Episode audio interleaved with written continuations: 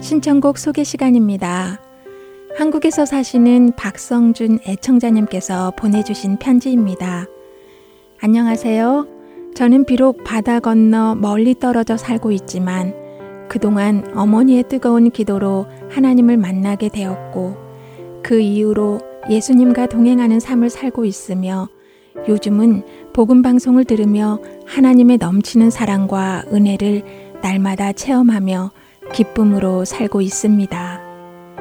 그런데 오늘 제가 이렇게 편지를 쓰게 된 이유는 오래전에 끊긴 저의 어머니를 찾고자 해서입니다. 제가 태어난 지 8개월 만에 부모님이 이혼하셨고 그 이후 아버지께서 저를 키우셨습니다. 어머니는 제가 고등학생 때 미국으로 가셨다고 들었습니다. 그때까지 저는 어머니 얼굴도 모른 채 살았지요. 그 후 KBS 이산가족 찾기 방송을 통해 아버지와 저를 찾으시려고 어머니께서 미국에서 나오셔서 27년 만에 극적으로 만나게 되었습니다. 하지만 다시 연락은 두절되고 말았습니다.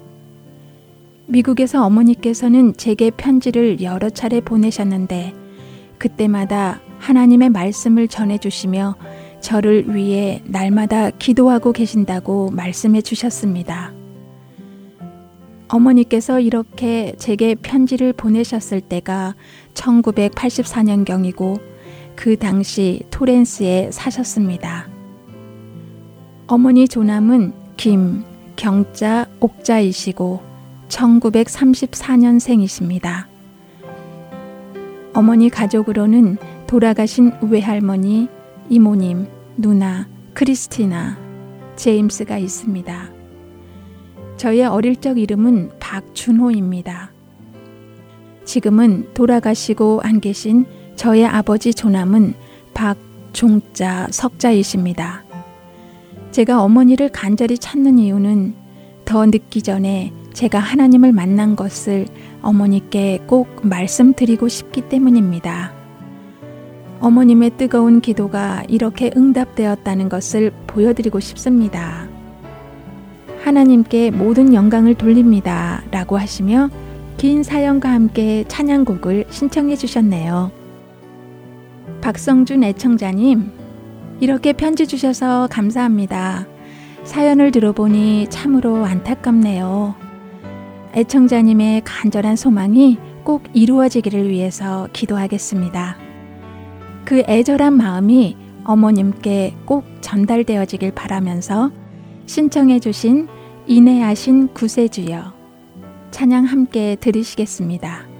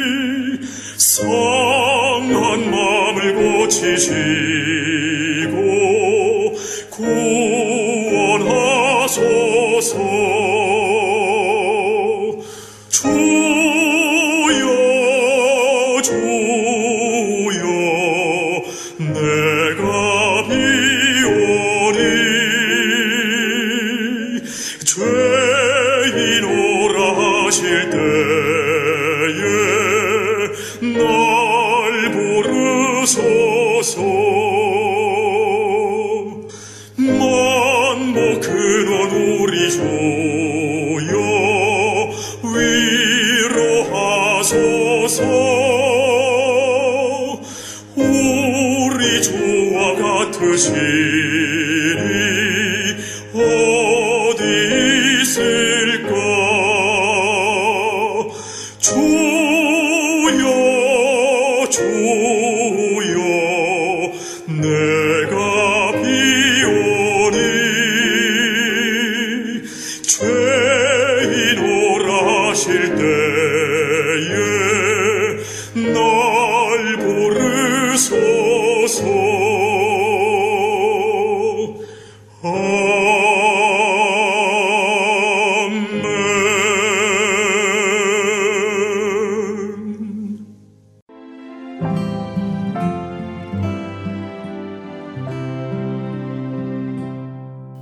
신청곡 소개 시간입니다. 일리노이주 샴페인 지역에 사시는 이승의 애청자님께서 보내주신 편지입니다.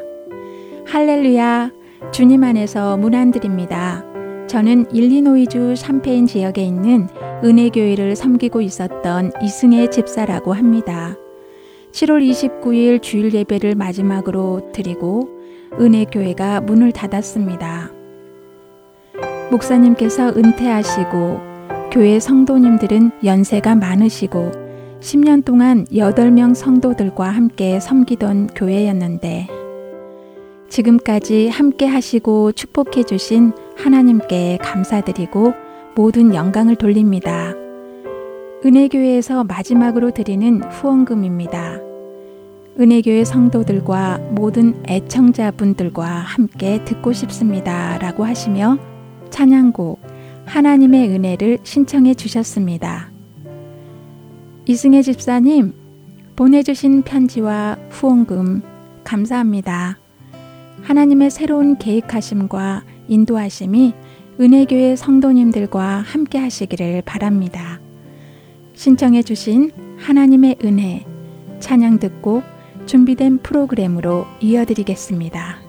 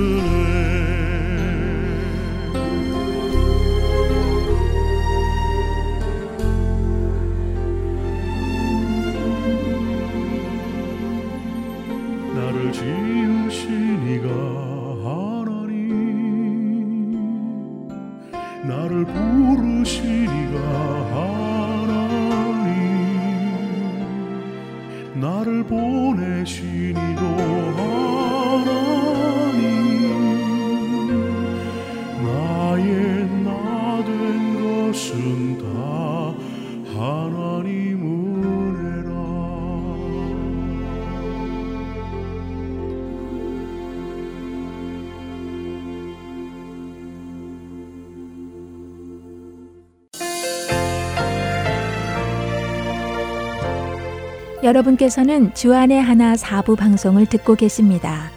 주안의 하나 사부에서는 지난 방송들 중에서 신앙에 도움이 될 만한 프로그램을 모아서 다시 방송해 드리고 있습니다.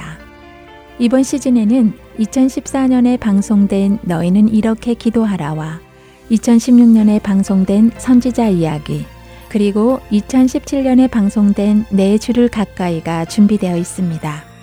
바로 이어서 너희는 이렇게 기도하라 함께 하시겠습니다.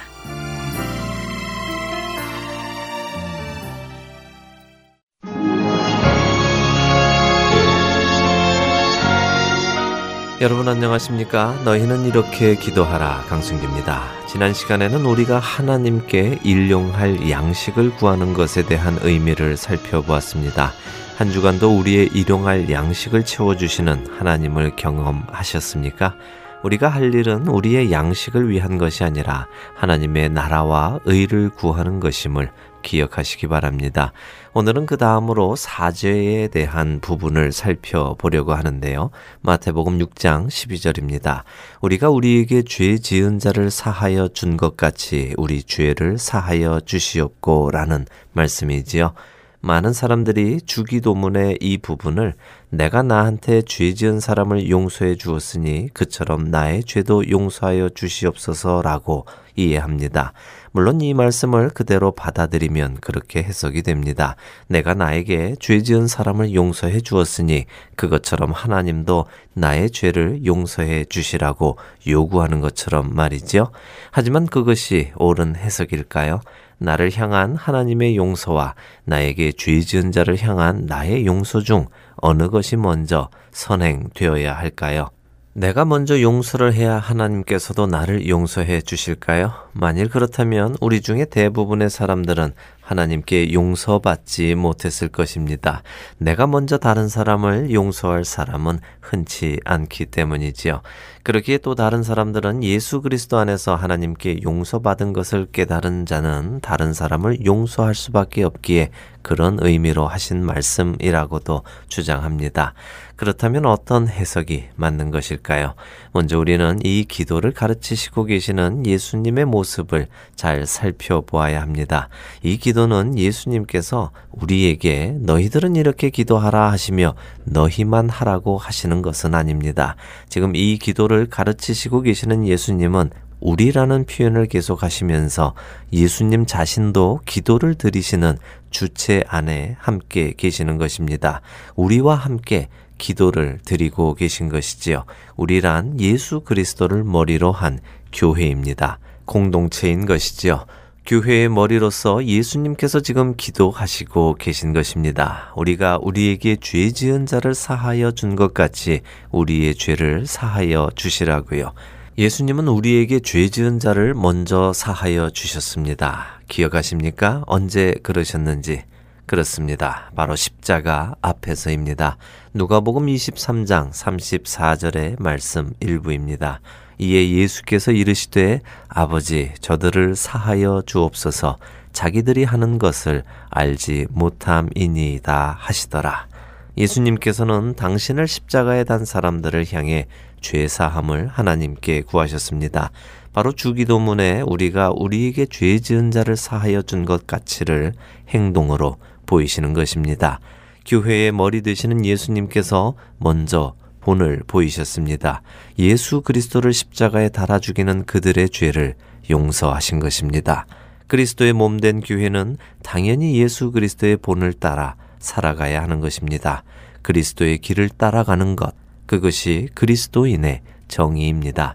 이것을 우리가 깨닫는다면 우리는 우리에게 해를 끼치고 우리를 괴롭게 하고 우리를 핍박하고 조롱하고 심지어 죽이는 자들까지 용서할 수밖에 없습니다. 왜냐하면 우리의 머리 되신 그리스도께서 먼저 그렇게 하셨기 때문에 몸인 우리는 그것을 따라갈 수밖에 없는 것입니다.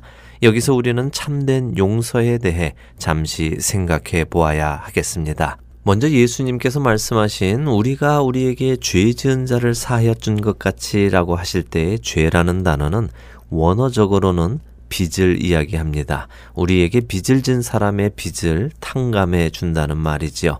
빚이 무엇입니까? 누군가 내게 빚을 지면 나는 그에게 그 빚을 청구할 권리가 당연히 있습니다. 그리고 그는 나에게 그 빚을 갚을 당연한 의무가 있고요. 내가 당연히 요구할 수 있고 상대가 당연히 갚아야 하는 것이 빚입니다. 그 당연한 것을 하지 않는 것이 바로 용서의 참 의미입니다. 때때로 내가 상대보다 힘이 없기에 용서하는 경우가 있습니다. 당연히 내가 사과를 받아야 하지만 상대가 나보다 강하기 때문에 사과를 요구하지 못해서 에이, 내가 참지 하며 용서 아닌 용서를 하는 경우가 있습니다. 그런 것은 참된 용서가 아닙니다. 대부분 그런 경우는 내가 상대보다 힘이 더 세다면 사과를 받아낼 것이기에 그렇습니다. 용서란 내가 용서해 줄 수 있는 자리에서 해주는 것입니다. 다시 예수님의 모습에서 참된 용서를 생각해 봅니다. 예수님께서 십자가에 달리셨을 때 많은 사람들이 지나가며 예수님을 모욕하고 조롱합니다. 그런 그들의 모습이 마태복음 27장 39절에서 42절에 나타납니다. 지나가는 자들은 자기 머리를 흔들며 예수를 모욕하여 이르되 성전을 헐고 사흘에 짓는 자여 내가 만일 하나님의 아들이여든 자기를 구원하고 십자가에서 내려오라 하며 그와 같이 대제사장들도 서기관들과 장로들과 함께 희롱하여 이르되 그가 남은 구원하였으되 자기는 구원할 수 없도다. 그가 이스라엘의 왕이로다. 지금 십자가에서 내려올지어다. 그리하면 우리가 믿겠노라.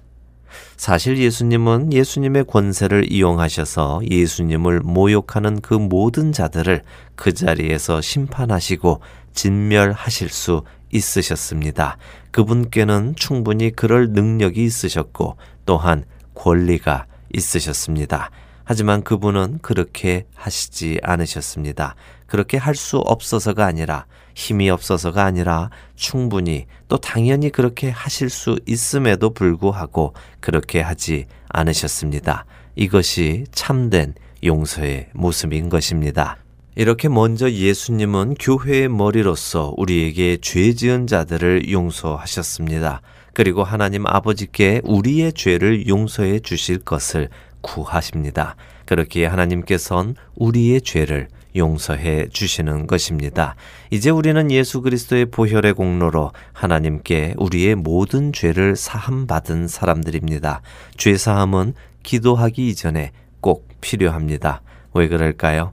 죄 사함이 없이는 하나님께 기도할 수 없기 때문입니다. 사람이 죄를 짓고 회개하지 아니하여 죄 사함에 이르지 못하면 그 사람은 하나님께 기도할 수 없습니다. 하나님께서는 그 기도를 듣지 않으십니다. 사람이 귀를 돌려 율법을 듣지 아니하면 그의 기도도 가증하니라 라고 잠언 28장 9절은 말씀하십니다.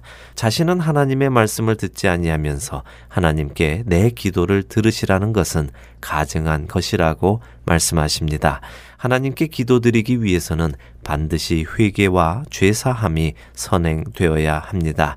예수님께서는 우리에게 기도를 가르치시며 그 부분을 알려주시는 것입니다. 하나님 앞에 항상 죄사함을 받는 기도를 드리라고 말입니다. 예수 그리스도의 보혈의 공로로 하나님 앞에서 죽을 죄를 사함받은 것을 깨닫는 사람은 다른 사람이 내게 죄를 짓는 것을 용서하지 않을 수 없습니다. 예수님께서는 그 사실을 마태복음 18장에 나오는 만 달란트 빚진 자의 비유를 통해 말씀해 주십니다. 임금에게 만 달란트 빚을 탕감받은 사람이 자신에게 백데나리온 빚진 동료를 탕감해 주지 못하는 모습에 임금은 그를 악한 종이라고 부릅니다. 만일 우리가 우리에게 빚진 자를 탕감해 주지 못한다면 그것은 하나님 앞에 악한 자인 것입니다. 물론 여기서 빚진 자는 물질의 빚만을 이야기하는 것이 아니라 내가 당연히 그 사람에게서 받아야 할 모든 것을 말씀하시고 계시는 것이지요. 우리 모두는 하나님께로부터 당연히 죄의 삭신 사망을 받아야 할 존재들이었습니다.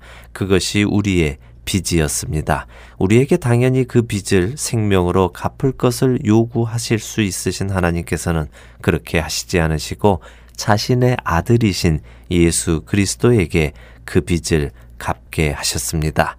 만 달란트보다 더 큰 빚, 목숨으로 밖에는 갚을 수 없는 그 빚을 탕감해 주셨습니다. 그렇기에 우리는 우리에게 죄 지은 자를 사하여 줄 수밖에 없습니다.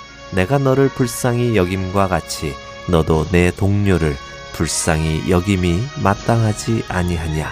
마태복음 18장 33절의 말씀입니다. 너희는 이렇게 기도하라.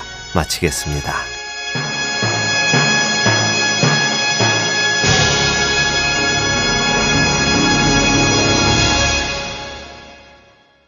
주보열 날 정결 주보열 날 자유케 하니 주 앞에 나 예배하는 이 시간 나의 모든 것을 주께 드리네. 주의 손 날 위에 지키셨고 주의 발 날 위에 박히셨으니 이제는 내가 사는 것이 아니요. 오직 주를 위해 사는 것이라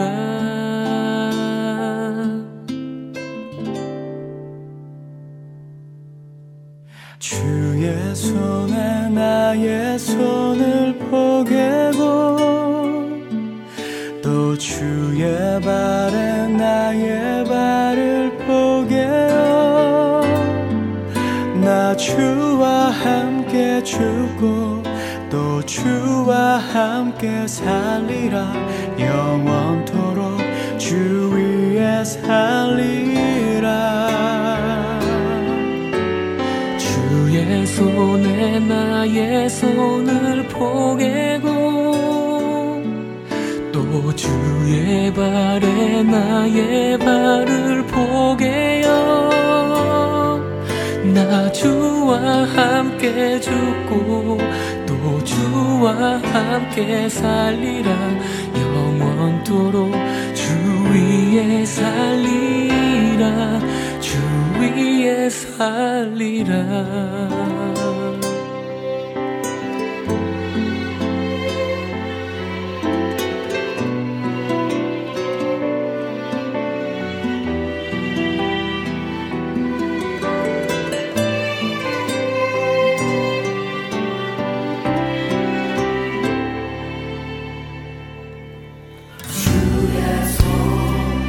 날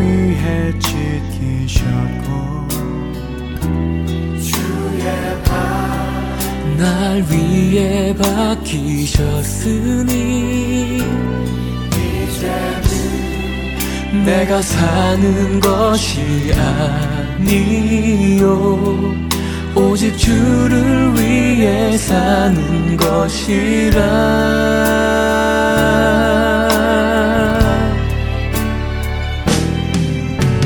주의 손에 나의 손을 포개 주의 발에 나의 발을 포개어 나 주와 함께 죽고 또 주와 함께 살리라. 영원토록 주 위에 살리라.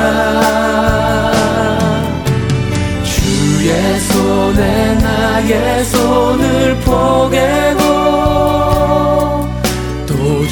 주의 발에 나의 발을 포개어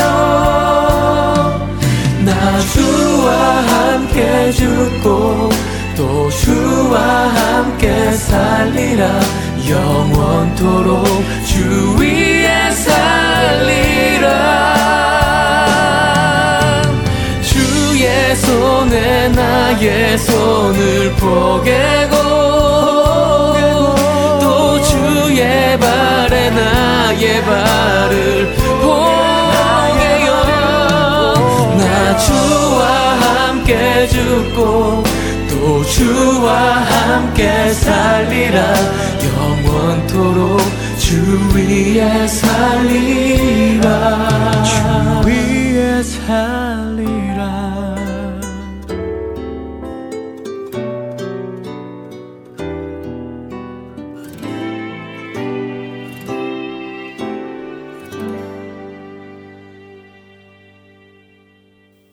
계속해서 선지자 이야기로 이어드립니다.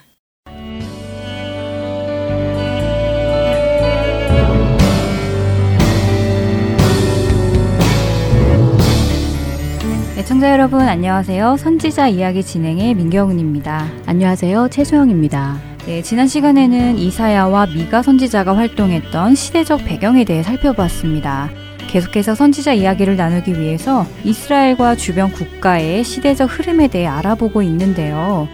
왕들 이름이 와닿지 않아서 그런지 어렵네요. 네, 그렇지요. 왕들의 이름과 거기에 얽혀 있는 역사적 사건들이 어렵게 느껴지실 텐데요. 힘드시겠지만 열왕기 하와 이사야를 읽으시면서 함께 살펴보기를 원합니다. 지난 시간에 말씀드렸듯이 이사야는 남유다의 우시야 왕 말기부터 요담, 아하스, 그리고 히스기야 왕 시대에 활동했는데요. 그 역사적 배경과 왕들의 이야기는 열왕기하 15장부터 20장에 나오니까요. 읽어보시면 이해하는데 도움이 되실 겁니다. 네, 지금 저희는 남유다 배경을 공부하고 있습니다. 이전에 배웠던 아모스와 호세아가 북이스라엘에서 활동한 선지자들이라면 이사야와 미가 선지자는 남유다에서 활동한 선지자들이라고 말씀하셨습니다. 네, 그리고 이사야가 활동했던 시기에 남유다는 특히 아하스 왕 때의 우상 숭배로 인한 영적 타락이 극심했다고 말씀드렸었습니다. 더구나 아하스 왕은 북이스라엘과 애굽, 아수르 등 주변 국가들과의 관계 속에서 하나님을 의지하지 않고 강대국 아수르의 보호를 기대하는 정책을 폈지요. 네, 지난 시간에 살펴보았듯이요. 많은 악행을 저질렀던 아수르의 조공을 바치고 그 속국이 되기까지 했던 것이 참 안타까웠습니다. 이렇게 우상숭배하는 것과 이방 나라를 의지하는 것, 결국 아모스와 호세아를 통해 하나님께서 경고하셨던 북이스라엘의 죄와 똑같네요. 네, 맞습니다. 그러한 상황 가운데 하나님의 부르심을 받은 이사야는 남유다를 향해 많은 예언의 말씀을 전합니다. 유대 전승에 의하면 이사야는 귀족 출신으로 최고의 교육을 받고 왕궁을 드나들며 왕과 직접 대면할 수 있었습니다. 그는 그 당시 국제 정세에 대해서도 적극적으로 개입하여 하나님의 말씀을 전했지요. 아수르를 의지하는 아하스 왕과 애굽을 의지하려 하는 이스기야 왕에게 이방 나라가 아니라 하나님을 의지해야 한다고 담대하게 전했던 선지자였습니다. 그렇군요. 왕궁을 드나들며 왕에게 직접 하나님의 말씀을 전하고 조언하는 이사의 모습을 생각하면 다른 선지자들에 비해 조금 편하게 사역을 하지 않았을까 싶기도 했는데요. 어, 이사야서를 읽어보니 그렇지도 않았던 것 같습니다. 하나님의 명령대로 이사야가 3년 동안 벌거벗은 채로 다녔다고 하는 말씀이 나오더라고요. 네, 맞습니다. 이사야서 20장에 나오지요. 혹시 전에 공부했던 어떤 선지자가 떠오르지 않으시던가요? 아, 네, 맞습니다. 한 선지자가 떠오릅니다. 하나님의 말씀대로 음란한 여인과 결혼했던 호세아 선지자가 생각나네요. 그러고 보니 호세아는 북이스라엘을, 이사야는 남유다를 하나님께로 돌이키기 위해 참 수치스러운 일도 마다하지 않고 순종하며 몸소 행동으로 하나님의 마음을 전했던 선지자들인 것 같아요. 네, 호세아 선지자가 음란한 여인과의 결혼을 통해 우상숭배라는 영적 음란에 빠진 이스라엘을 경고했다면 이사야는 벌거벗은 몸으로 다니며 이방 나라 애굽과 구스를 의지하는 유다를 향해 너희가 의지하는 애굽과 구스의 운명은 결국 벌거벗은 몸과 같이 수치를 당하게 될 것이다 하는 말씀을 전한 것이지요. 어, 정말 이스라엘과 유다가 하나님의 말씀을 얼마나 듣지 않았기에 하나님께서 선지자들의 그러한 행동을 통해서 말씀하셨을까 하는 생각이 드는데요. 당신의 자녀들을 죄의 길에서 돌이키고자 하는 하나님의 절절한 마음이 느껴집니다. 음. 또 그러한 하나님의 마음을 알고 순종했던 이사야 선지자도 참 대단하다는 생각이 들고요. 네, 그뿐 아니라 유대 전승에 의하면 이사야 선지자는 히스기야 다음에 왕이 된 히스기야의 아들 문하세에 의해 톱으로 켜서 죽임을 당했다고 전해집니다. 이사야는 남유다의 4명의 왕을 거쳐 거의 60년이나 되는 오랜 기간 동안 사역했을 뿐 아니라 순교로 이 땅에서의 삶을 마감하기까지 하나님의 말씀을 전했던 것이지요. 그렇군요. 그리고 오랜 사역 기간만큼이나 이사야서의 분량도 정말 많잖아요. 네, 이사야서는 66장으로 구성되어 있는 대선지서입니다. 많은 성경학자들은 이사야서를 성경의 축소판이라고 부르기도 하는데요. 성경도 66권, 이사야서도 66장이잖아요. 어, 정말 그렇네요. 마치 신구약 성경 66권을 축약하듯이 이사야서의 전반부인 1장부터 39장은 심판에 대한 메시지의 성격이 강하고 후반부인 40장부터 66장은 주로 구원의 메시지를 담고 있습니다. 심판의 메시지는 죄의 문제를 다루고 있는데요. 북이스라엘과 남유다의 죄뿐 아니라 아수르, 구스, 애굽, 바벨론, 모압, 두로, 에돔 등 이방 나라들의 죄와 하나님의 심판에 대한 말씀이 나옵니다. 그리고 구원의 메시지는 하나님의 구원이 반드시 메시아를 통하여 임할 것을 예언하고 있습니다. 이 메시아를 통해 이스라엘과 온 세계에 임할 하나님의 심판과 구원에 대해 말씀하시며 결국 하나님의 나라가 완성될 것이라고 하십니다. 아, 그렇군요. 저희가 첫 시간에 선지서를 통해 하나님의 구원 사역의 물줄기를 볼 수 있다고 말씀드렸었는데 정말 이사에서의 내용은 이스라엘과 온 세계를 향한 하나님의 구원에 대한 예언의 말씀이 가득한 것 같습니다. 네, 그렇습니다. 특히 이사야서에는 다른 어떤 선지서보다 그 구원을 이루실 메시아, 예수님에 대한 예언이 많이 나옵니다. 이사야 9장에서 평강의 왕으로 오시는 예수님에 대한 예언과 53장에 나오는 고난받고 죽임을 당하실 메시아에 대한 말씀은 아마 설교를 통해 많이 들으셔서 잘 알고 계실 텐데요. 이뿐 아니라 이사야 7장에는 동정녀 탄생으로 이 땅에 오실 임마누엘에 대한 예언도 나옵니다. 7장 14절을 읽어 주시겠어요? 네. 그러므로 주께서 친히 징조를 너희에게 주실 것이라. 보라, 처녀가 잉태하여 아들을 낳을 것이요. 그의 이름을 임마누엘이라 하리라. 와, 이 말씀을 복음서에서 본 것 같아요. 네, 맞습니다. 마태복음 1장 23절에 나오는데요. 마태복음 1장에는 요셉에게 주의 사자가 꿈에 나타나 성령으로 잉태된 아기 예수에 대한 말씀을 전하는 사건이 나오지요. 바로 그 다음 구절에서 이사야가 했던 이 말씀이 나옵니다. 마태복음 1장 22절과 23절을 읽어주세요. 이 모든 일이 된 것은 주께서 선지자로 하신 말씀을 이루려 하심이니 이르시되 보라 처녀가 잉태하여 아들을 낳을 것이요 그의 이름은 임마누엘이라 하리라 하셨으니 이를 번역한즉 하나님이 우리와 함께 계시다 함이라. 아, 그럼 여기서 선지자로 하신 말씀을 이루려 하심이니 한 것은 이사야 선지자를 말하는 것이군요. 그렇죠. 그러니까 하나님은 이사야 시대에 임마누엘 동정녀 탄생에 관한 예언을 해 주셨고 그 일이 성취된 마태복음에서 이사야 예언을 인용하며 이것이 이루어졌다고 선포하는 것이네요. 네, 맞습니다. 그럼 이사야 시대에 주신 임마누엘의 예언은 어떤 상황에서 주신 것인지 궁금합니다. 네, 이사야 7장의 내용인데요.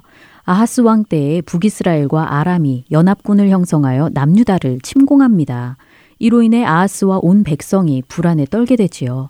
얼마나 무서워했는지 그들의 마음이 숲이 바람에 흔들림 같이 흔들렸다고 성경에 나옵니다. 이에 대해 하나님은 이사야 선지자를 통하여 아하스 왕에게 두려워하지 말고 낙심하지 말라고 하시며 아람과 북이스라엘은 결국 패망할 것이며 다시는 나라를 이루지 못할 것이라고 말씀해 주시지요. 그리고 하나님께서 친히 징조를 주시는데 그것이 바로 임마누엘 동정녀 탄생에 대한 예언입니다. 아, 그렇군요. 그런데 왜 이때 임마누엘이라는 예언을 하셨을까요? 아람과 북이스라엘이 전쟁에서 승리하지 못하리라는 말씀과 임마누엘이라는 예언이 바로 매치가 되지 않는데요. 네, 좀 어렵죠. 이 당시 아하스와 남유다 백성들이 기대하는 것은 당장 지금의 위기에서 벗어나는 것, 구원받는 것이었습니다. 그래서 아수르를 의지하고 아수르를 통해 이 상황을 모면하려 하였지요. 그러나 하나님은 지금의 위기에서 구원하실 뿐 아니라 임마누엘을 통한 영원한 구원의 약속을 하고 계신 것입니다. 연합군의 위협 가운데 아하스 왕은 자신의 왕위와 왕조가 끊어질 수도 있다는 두려움이 있었지요. 그러나 하나님은 이 다윗의 집이 멸망하지 않고 다윗의 후손으로 오실 구원자 예수님을 약속하신 것입니다. 실제로 10여 년 후에 북이스라엘과 아람은 아수르에 의해 멸망했으며 약 700년 후에 약속하신 임마누엘 예수님이 오셨지요. 지금은 당장 연합군에 의해 쓰러질 것만 같은 남유다가 하나님의 말씀대로 완전히 망하지 않고 그 속에서 메시아가 나신 것입니다. 이보다 더 확실한 징조가 어디 있겠습니까? 어, 그렇네요. 당장 자기 나라가 망할지도 모르는 상황에서 하나님은 더 나중에 일어날 임마누엘 동정녀 탄생을 징조로 주신 것이네요. 어, 참 놀라운 말씀이라는 생각도 들고 하나님은 정말 모든 것을 다 하시며 역사의 주관자이심을 다시 확인하게 되는 말씀인 것 같습니다. 아하스 왕은 남유다의 운명이 주변 연합군이나 강대국 아수르의 손에 있다고 생각했지만 이 모든 것은 결국 하나님의 손에 있다는 것을 하나님은 이사야를 통해 말씀해 주고 계신 것이었네요. 그러므로 다른 것을 의지하지 말고 하나님께 의지하라는 말씀이군요. 네, 정말 중요한 점을 잘 말씀해 주셨습니다. 이사야가 활동했던 시대에는 아수르가 고대 근동의 패권을 장악하고 있었고 바벨론이 새롭게 부상하며 아수르를 치려고 기회를 엿보고 있던 상황이었습니다. 아수르와 바벨론의 왕들은 이 모든 것이 자기들의 힘으로 된 것이라고 생각하며 교만하여 주변 국가들을 마음대로 휘둘렀지요. 그리고 이 속에서 남유다는 아수르와 바벨론의 위협을 차례로 겪게 됩니다. 이 가운데 하나님은 이사야 선지자를 통해 남유다가 바벨론에 의해 포로가 될 것임을 말씀해 주십니다. 그러나 그 후에 바벨론도 멸망하며 페르시아 왕 고레스를 세워 유다 백성이 다시 예루살렘으로 기환하게 될 것도 말씀해 주시지요. 이 모든 제국의 흥망성쇠는 하나님의 주관 아래에 있으며 이 속에서 하나님은 하나님 나라의 역사, 구원의 역사를 이루어 가고 계신 것이지요. 이 일에 대한 예언을 이사야 선지자를 통해 말씀해 주신 것이고요. 너희가 보기에 강대국에 의해 역사가 흐르는 것 같으나 세상 모든 역사를 주관하는 이는 나 여호와 하나님이다. 지금 멸망하여 끝나는 것처럼 보일지라도 다시 회복시키고 구원하는 이도 바로 나 여호와 하나님이다 하고 말이지요. 결국 참된 왕은 아수르나 바벨론과 같은 세상의 왕이 아니라 하나님이시라는 말씀이네요. 하나님은 이사야를 통해 남유다에게 역사의 주관자이시며 영원한 나라의 왕이신 하나님께 돌이켜 하나님만을 의지하라고 말씀하고 계시는 것이군요. 네, 그렇습니다. 그리고 이 말씀은 지금 우리에게도 동일하게 적용되는 말씀이라고 생각합니다. 더구나 우리는 이 모든 일들이 하나님 말씀대로 이루어진 것을 성경을 통해 역사를 통해 다 보았잖아요. 그렇다면 하나님께서 말씀하신 앞으로 될 일들도 하나님께서 반드시 이루실 것이라는 확신이 생길 수밖에 없지요. 네, 이사야서를 통해 우리 모두 역사의 주관자이신 하나님, 구원의 하나님, 왕이신 하나님만을 의지하길 소망합니다. 남유다가 그랬던 것처럼 세상에 의지할 것을 찾고 또 그것을 자신의 우상으로 섬기는 죄를 범하면 안 될 것입니다. 선지자 이야기. 오늘은 이사야 선지자와 이사야서에 대해 살펴보았습니다. 다음 시간에는 이사야 선지자와 같은 시기에 활동했던 미가 선지자에 대해 공부해 보겠습니다. 다음 시간에 뵙겠습니다. 안녕히 계세요. 안녕히 계세요.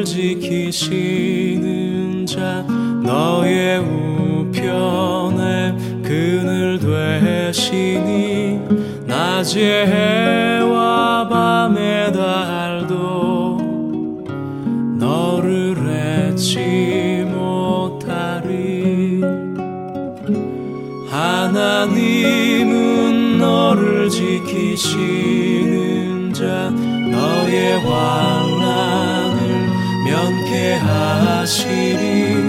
그가 너를 도우시리라. 너의 주립을 지키시리라. 눈을 들어 삶을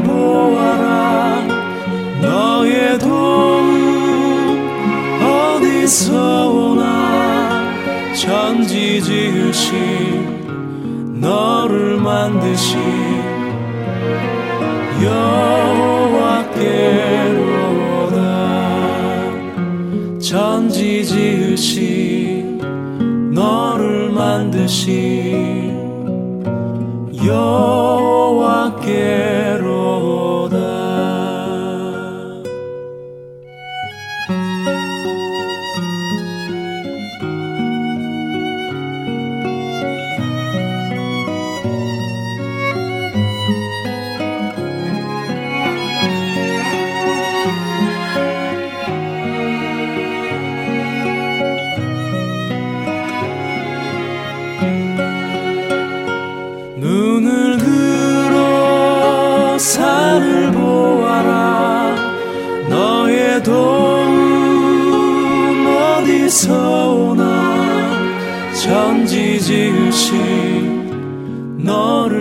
만드신 여호와께로다. 천지 지으신 너를 만드신 여호와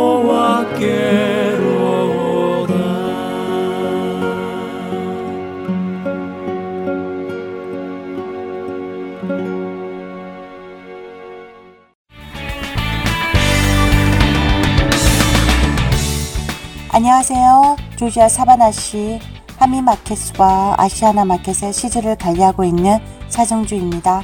하나님의 인도 아래 이렇게 복음 방송 시즈를 들고 전하게 되어 너무 감사합니다. 안녕하세요. 뉴저지 에디슨 하나님 앞에 CD를 놓고 있는 정기철입니다. 하나님의 은혜를 전하게 되어서 너무 감사합니다. 안녕하세요. 저는 아리조나주 그랜델에 있는 아시아나 마켓에 CD를 비치하고 있는 봉사자 오미숙입니다. 이렇게 복음 CD를 듣고 전하게 되어 기쁩니다. 감사합니다. 안녕하세요. 저는 뉴욕주 플러싱에서 잔치잔치의 복음방송 CD를 비치하고 있는 봉사자 송대욱입니다. 예수 그리스도의 구원의 복음은 복음을 전달받은 사람들을 통해 끊임없이 전해져 갑니다. 여러분도 복음의 전달자가 되실 수 있습니다. 복음 전파 사역에 동참하실 분들은 전화번호 602-866-8999로 연락 주시기 바랍니다.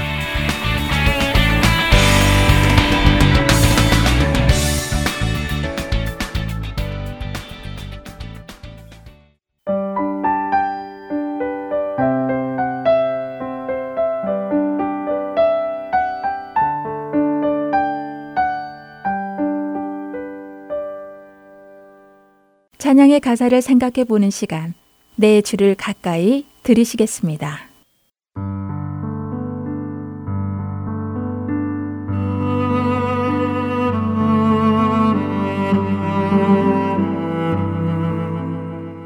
애청자 여러분 안녕하세요. 여러분들과 함께 찬송의 배경을 살펴보며 그 찬송이 지닌 의미를 더욱 깊이 되새겨보는 시간. 내 주를 가까이 진행의 김금자입니다. 빛은 어두울 때일수록 더 밝게 빛나고 어두울 때일수록 더 필요하지요.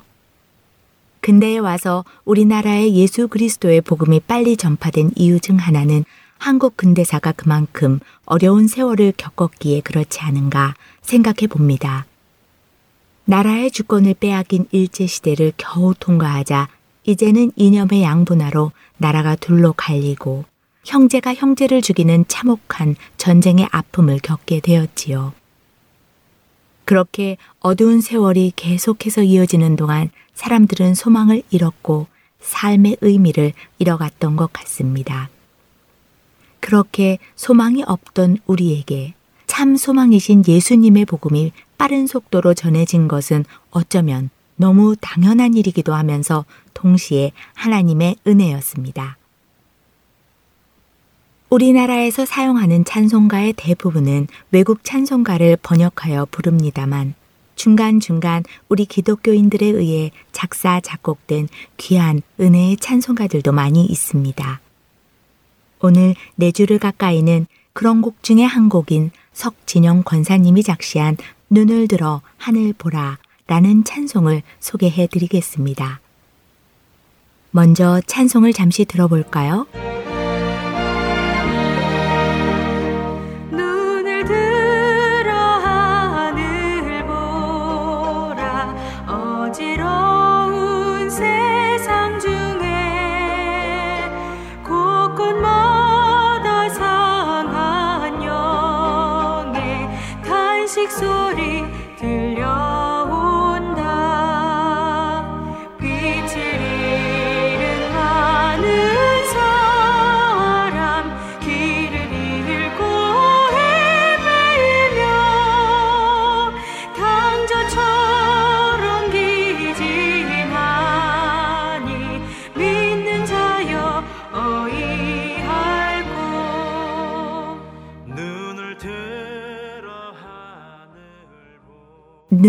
들어 하늘 보라.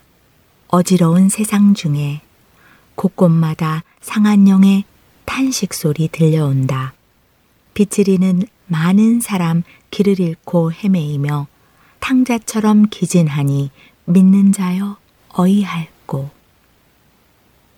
석진영 권사님의 안타까워하는 탄식 소리가 들리는 듯합니다. 그녀는 어떠한 환경에서 이 시를 작시하게 된 것일까요? 드라마를 통해 만나보시겠습니다.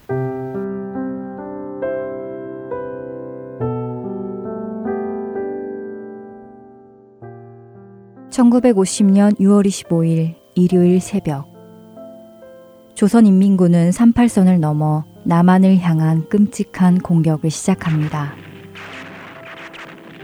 한국 근대사에 있었던 가장 가슴 아팠던 사건. 형제가 형제를 죽이는 한국 전쟁이 발발한 것입니다. 생각지도 못했던 전쟁으로 인해 온 나라는 순식간에 혼란에 빠지게 되었고 곳곳에는 시체들이 널브러져 있고 전쟁으로 부모를 잃은 고아들의 울음소리가 가득했습니다. 사람들은 밀려오는 북한군들을 피해 남쪽으로 남쪽으로 피난을 가기 시작했고 남한의 최남단의 도시 부산으로 몰려들었습니다. 당시 부산은 임시 수도로 정해졌으며 인구 40만 명의 부산에 100만 명이 넘는 피난민들이 모여들어 공간이 조금이라도 있는 곳이라면 어디에든 웅집과 판잣집을 짓고 살기 시작했지요. 그 당시 울산에서 중학교 선생님으로 아이들을 가르치던 26살의 석진영도 부산으로 피난을 가게 되었습니다. 석진영의 눈앞에 들어온 부산의 피난민들의 모습은 그야말로 아수라장을 방불케 했습니다.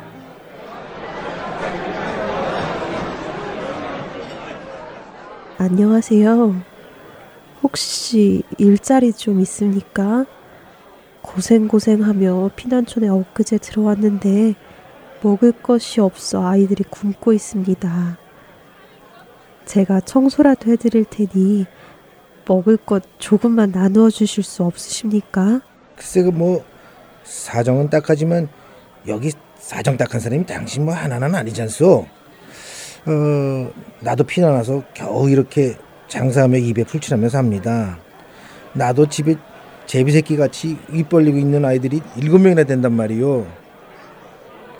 글쎄 저리로 가면 40계단이라는 곳이 있, 을게요 그곳으로 가보시오. 운이 좋으면 일자리나 구호물자나 받을 수 있을게요. 아, 정말요?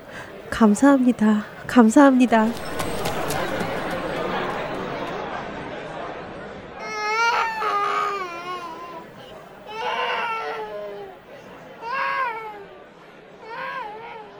아이고, 너는 또 어쩌다 부모를 잃고 여기서 이렇게 울고 있냐? 글쎄, 아침부터 저렇게 울고 있는 것 같더만 엄마가 없어졌나 봐. 아, 요즘 양코배기 사람들이 고아들을 데려다 키워준다던데? 거기에 데려다 주는 것이 안 좋겠어? 아이고, 이 사람아, 내 코가 석자네. 이런 일에 신경 쓸 틈이 어디 있나? 배가 불렀군. 배가 불렀어. 어디 고아가 한둘인가? 이 부산 바닥에 발에 치는 게 고아일세 이 사람아. 그래도 마음이 안 돼서 그렇지야.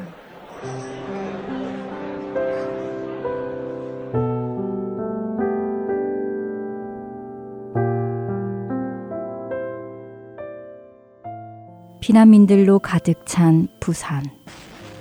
마실 물이 없어 잠겨진 수도꼭지 앞에 양동이를 세워놓고 하염없이 기다려야 했고, 하루에도 몇 건씩 일어나는 화재로 가진 것을 모두 잃어버리는 피난민들이 늘어났습니다. 굶주린 배를 채우기 위해 남의 밥을 얻어먹으러 다니는 사람들. 자식들을 키우기 위해 염치도 체면도 모두 버리고 악착같이 살아남으려는 사람들의 처절한 몸부림이 그곳을 채우고 있었습니다. 울산에서 피난 후 26살의 젊은 석진영은 눈앞에 펼쳐진 절망스러운 모습에 가슴이 찢어지는 아픔을 느낍니다. 하나님, 이 땅을 보십시오.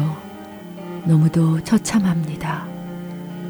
어디로 가야 할지, 무엇을 해야 할지, 왜 살아야 하는지조차 알 수 없는 사람들로 가득합니다. 이 사람들에게 하나님의 긍휼을 베풀어 주시옵소서. 방황하는 이 사람들이 가야 할 길을 보여 주시옵소서. 주님, 이곳에 모여든 하나님의 자녀들을 일으켜 세우셔서 저들에게 생명을 전하게 하여 주옵소서.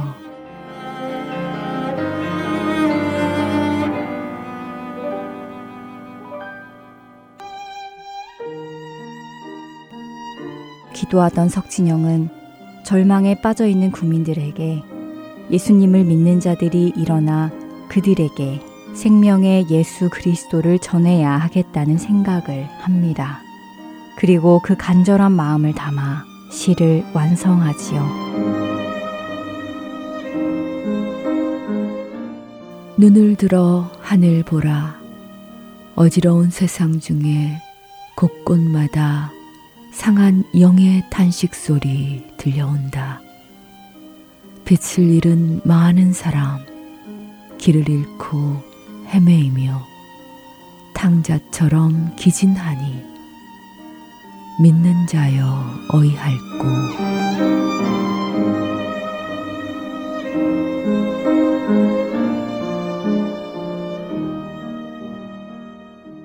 전쟁으로 인해 혼란했던 그 시기 그 시대를 살던 사람들에게 가장 필요했던 것은 바로 생명 되시는 예수 그리스도였습니다. 석진영은 자신이 쓴 시를 당시 부산에 있던 어서 돌아오를 작곡한 박재훈 선생에게 보냈고 1952년 피난지 부산에서 박재훈 선생은 그 시에 음유를 붙여 눈을 들어 하늘 보라 라는 찬송을 만들어냈습니다. 그의 가사처럼 어지러운 세상에서 우리는 눈을 들어 하늘에 계시는 주님을 보고 그 주님의 사랑과 은혜를 어지러운 세상에 전하여 그들을 영원한 생명의 길로 인도하는 것이 우리 그리스도인들이 해야 할 일일 것입니다. 한 주간도 잃어버린 영혼들을 바라보며 탄식하던 석진영 권사의 마음이 우리 안에도 전해져서 복음 들고 잃어버린 자들을 찾아 나서기를 소원하며 네 주를 가까이 마치겠습니다. 다음 주에 뵙겠습니다.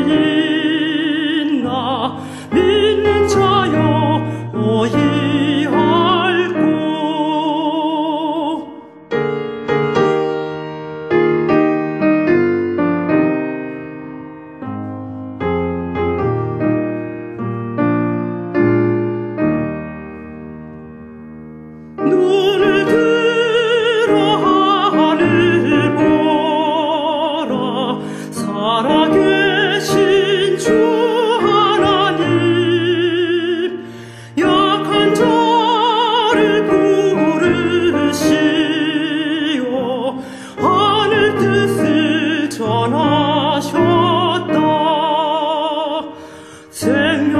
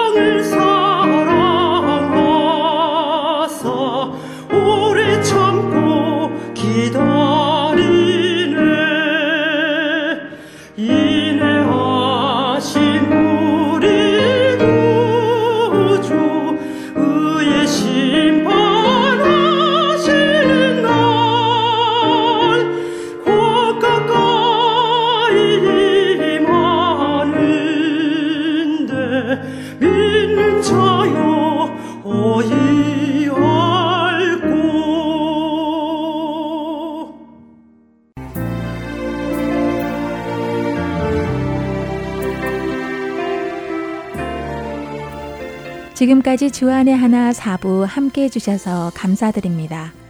다른 지난 방송들을 더 듣고 싶으신 분들은 홈페이지 www.heartandseoul.org에서 특별 방송을 클릭하셔서 들으실 수 있습니다.